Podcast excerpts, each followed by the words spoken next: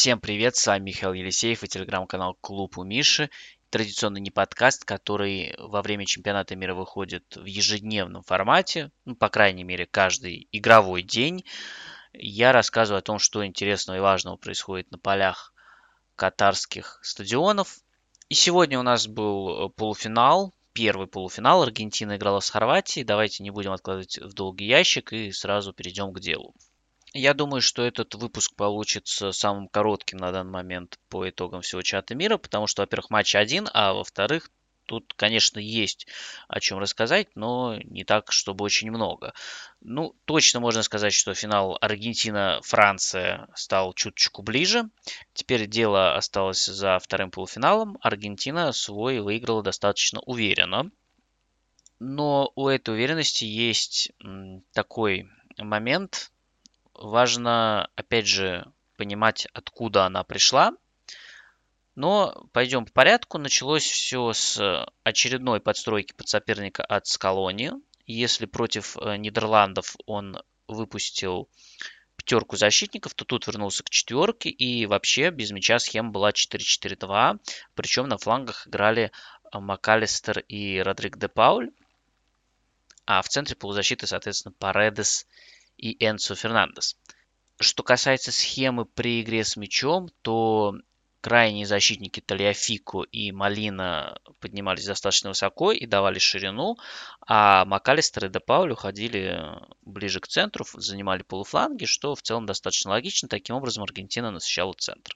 Прессинговать Аргентина Хорватию особо не пыталась, как мы и ожидали, потому что это занятие достаточно бесполезное. К тому же с прессингом Аргентины и э, полузащитой Хорватии. То есть Хорватия совершенно спокойно владела мячом в этом матче, но при этом э, никакого риска, обострения лишнего старалась не предпринимать, чтобы не нарваться на контратаку от Аргентины. Ну и первые полчаса развивались примерно в таком стиле. Хорватия больше владела мячом. Э, моментов особо не было ни у Аргентины, ни у Хорватии. Единственный момент, даже не момент, а предпосылка, э, которая может э, стать в будущем уязвимостью у сборной Хорватии, возник на одном из стандартов когда Аргентина убегала в контратаку. В итоге эта предпосылка стала действительно уязвимостью, и Аргентина так забила свой второй гол. А первый гол возник э, после другого эпизода, то есть, по сути, все решило два момента в этом матче.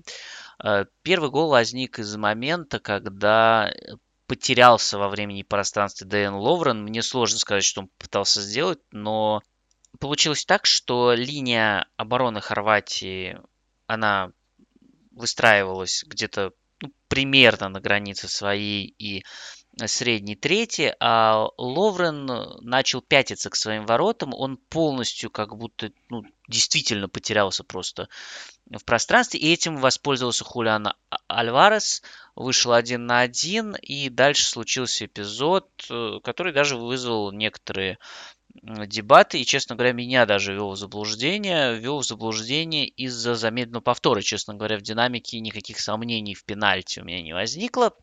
А по замедленному повтору уже возникает ощущение, что Левакович выходит, пытается помешать Альвар... Альваресу его перекинуть, останавливается, и после этого Альварес не урезается, но это не совсем верно, потому что Альварес-то и от контакта пытался уйти, и получается, что Левакович такой заслон выставил и не позволил ему этого сделать, и в мяч не сыграл, и, в общем, ну, тут э, судью понять э, вполне можно, и решение, я считаю, все-таки правильное.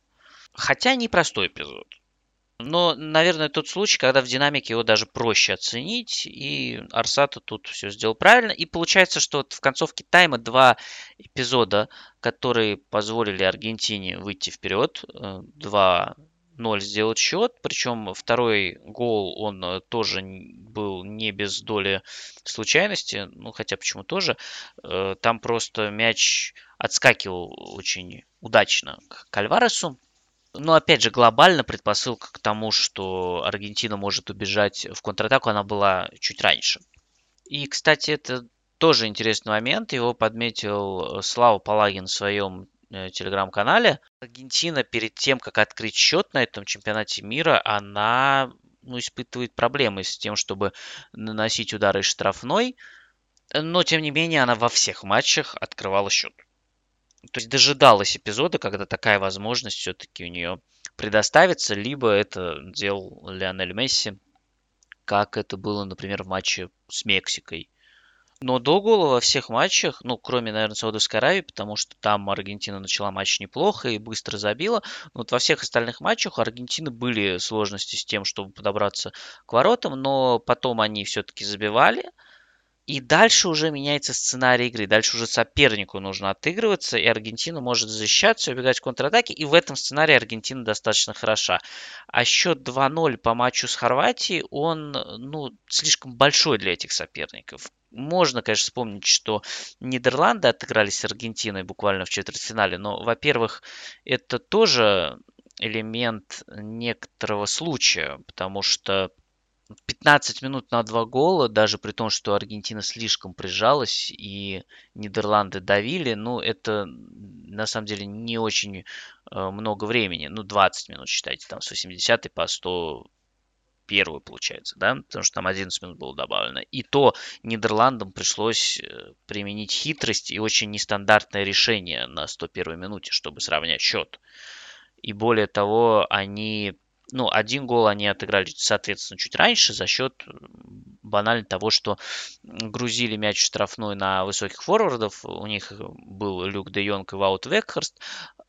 Хорватия попыталась сделать нечто подобное. Вышел Петкович во втором тайме, тоже высокий форвард, но немножечко другого уровня и немножечко не получилось такого навала у Хорватии. Хорватия, в принципе, команда, которая в атаке не так, чтобы очень хорошо смотрится.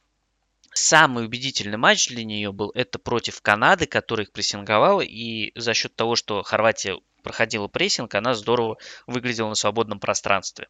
В остальных матчах у нее уже были проблемы в атаке.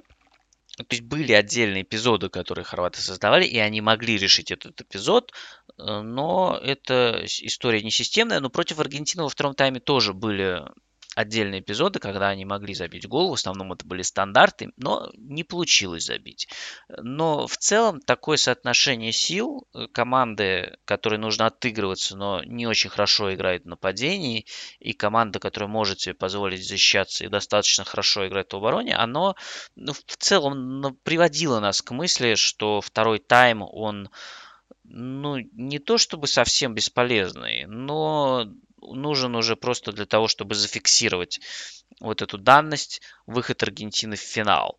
Э, ну, в итоге оказалось, что нужен нам был второй тайм еще для того, чтобы увидеть э, шедевр от Лионеля Месси, который шикарно раскрутил Йошка Гвардиола. Не очень понятно, почему Гвардиол не фалил на Месси еще в самом начале эпизода у боковой линии, но не стал фалить. Возможно, решил, что сможет корпусом его оттеснить и за счет скорости и габаритов, но Месси его переиграл. Э, что делал Лаврен в этом эпизоде, мне тоже не очень понятно, потому что, ну, по идее, Гвардиол в таком эпизоде сделал максимум, что мог. Он загнал Месси к лицевой линии, и Лаврен, Ловрен, по идее, должен был как-то контролировать передачу на Альвареса, с одной стороны, и, ну, как-то встречать Месси с другой стороны. Просто вот идти со стороны вратарской в лицевую особо смысла не имело, потому что прострел и Левакович мог тоже перекрыть. Э, ну, мне непонятно вообще, что делал Лаврен. На мой взгляд, неудачный матч для центрального защитника сборной Хорватии, и это стало одной из ключевых причин, почему матч получился таким уверенным и однозначным для Аргентины. Но элементы магии от Модрича и Ковачича мы, конечно, видели, но, в общем, очевидно, что этого недостаточно. Чуть-чуть кадров Хорватии все-таки не хватило. Э, возможно, какого-то более, более сильного и разностороннего нападающего. Я не говорю про уровень Харикейна, хотя это было бы отлично, но Манджукич в прайме это было бы отличное усиление этой сборной Хорватии. Но вот э, так бывает, что не все сходится, но ведь и от этого подбора игроков не ожидали, что они зайдут так далеко, да? Сборная Хорватии откровенно уже свой пик прошла, будет ее ждать смена поколения, она скорее всего будет болезненной, но вот мы увидели, как напоследок прыгнули ребята выше головы, до финала не допрыгнули, но и полуфинал достижение более чем замечательное, особенно учитывая, что хорваты вообще-то могли остаться за бортом турнира на каждой из предыдущих стадий, начиная с группы. По поводу Аргентины, кстати, нужно отдельно проговорить про Хулиона Альвареса, потому что я его упомянул несколько раз, но вроде как человек просто забил два мяча и заработал пенальти. И это главный герой, по сути, этого матча. Ну, ровно по этим же причинам. Ну, во-первых, он классно прочувствовал э, вот эту ошибку Ловрена в эпизоде с первым голом. И шикарно отреагировал на вот это создание глубины.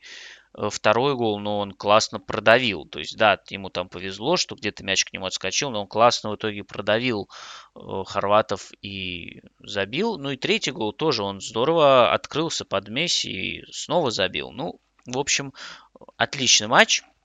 Ну, нужно было просто проговорить это отдельно. Если говорить про дуэли, которые я ожидал перед матчем, то Месси Гвардиол мы увидели во всей красе в эпизоде с третьим голом. Э, Перешич Малина пересекались часто.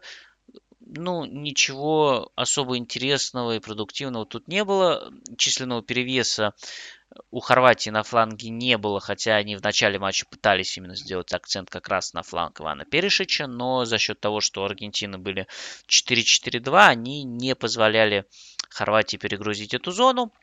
Один в один у Перешича тоже получалось не очень много. В некоторых ситуациях, когда удавалось все-таки поймать э, Малину на высоком расположении и пустить мяч ему за спину Страхаула Ромеро, ну тут, в общем, все достаточно прозаично спокойно и уверенно для Аргентины. Если говорить про Аргентину, то вроде бы она на этом турнире не сильно впечатляет, да? При равном счете команда выглядит вроде бы совсем неубедительно.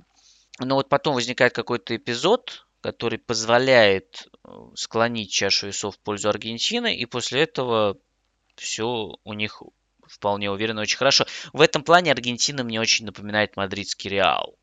Но мне все-таки интересно, как они будут действовать, если им нужно будет отыгрываться, потому что в Саудовской Аравии это было не очень убедительно. Такой же вопрос стоит перед сборной Марокко, мы это помним. Да и на самом деле Франция отыгрывалась только один раз против Австралии, так что тут вопрос, в общем-то, актуален в той или иной степени ко всем сборным, но я думаю, что в финале кто-то на этот вопрос вынужден будет отвечать. Посмотрим. Пока модель Аргентины на уровне сборных вполне работоспособна, жизнеспособна. Ну и у них остался один матч, а мы знаем, что один матч это такая ситуация, в которой может случиться все что угодно. Ну умение Аргентины решать эпизоды, оно, конечно, очень ценное и ключевое во многих аспектах, но с другой стороны, если посмотреть на полуфиналы, то тут все сборные собрались потому, что они в той или иной степени умеют решать эпизоды. Франция мне все еще видится более сильной командой, но которой появились некоторые вопросы по ходу этого плей-офф. Если вы помните, если не помните, то я об этом говорил в прошлых выпусках, конкретно вот в недавнем, перед полуфиналами. Но посмотрим, осталось совсем недолго. Завтра у нас второй полуфинал, и мы уже будем ждать непосредственно финал. Ну и напоследок давайте небольшой статистический факт просто вам дам. Всегда, когда Аргентина участвовала в полуфинале, она выходила в финал.